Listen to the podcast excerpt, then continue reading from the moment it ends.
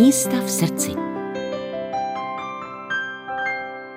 Tak eh, moje místo v srdci určitě má folklor, lidová kultura, lidová architektura, česká. Proto jsem i toužil, když jsem šel do důchodu, si udělat svoje muzeum na toto téma a buduju Jihočeské muzeum lidové architektury v Lužnici u Třeboně, kam rád jezdím a kde rád pořádám i různé akce nebo vycházky, procházky kolem třeboňských rybníků. Prostě tohle místo mě uchvátilo a tomu teďka věnuju většinu svého času. Vy jako architekt pochopitelně inspirujete se třeba rozhlížením se po tom selském baroku i na Třeboňsku na chalupách?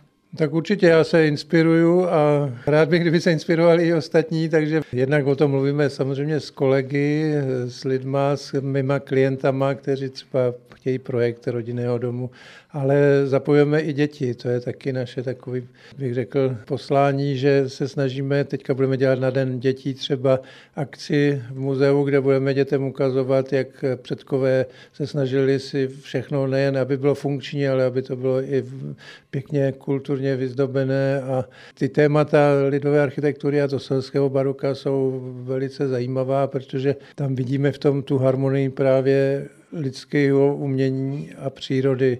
To propojení vlastně vesnice, krajiny a to nás velice inspiruje.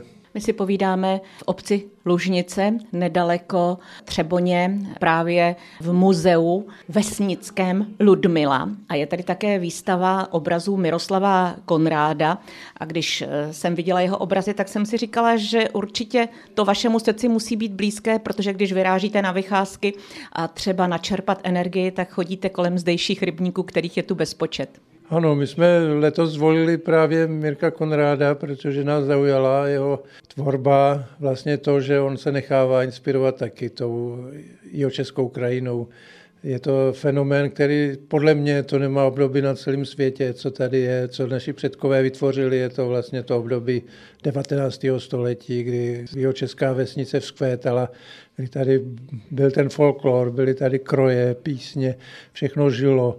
Takže my se z toho snažíme vycházet a předávat to i dalším lidem a návštěvníkům našeho muzea.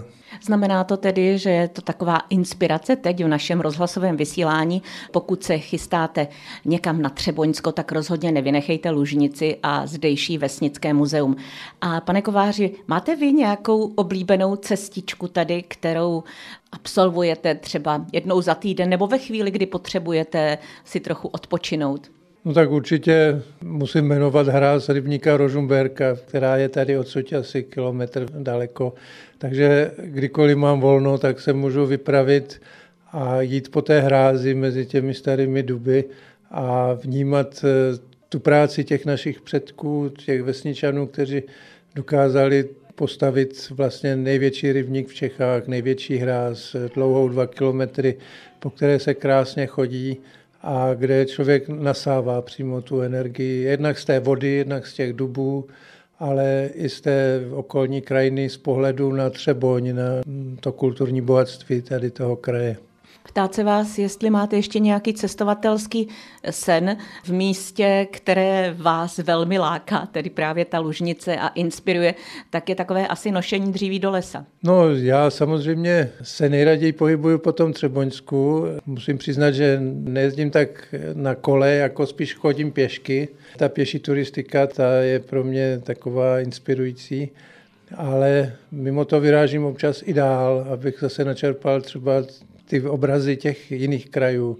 A to po celých Čechách i na Slovensko. Teď jsem třeba byl v Nízkých Tatrách, takže takový výstup na Chopok je obrovský zážitek a, a snažím se třeba teď plánuju se podívat do Alp rakouských.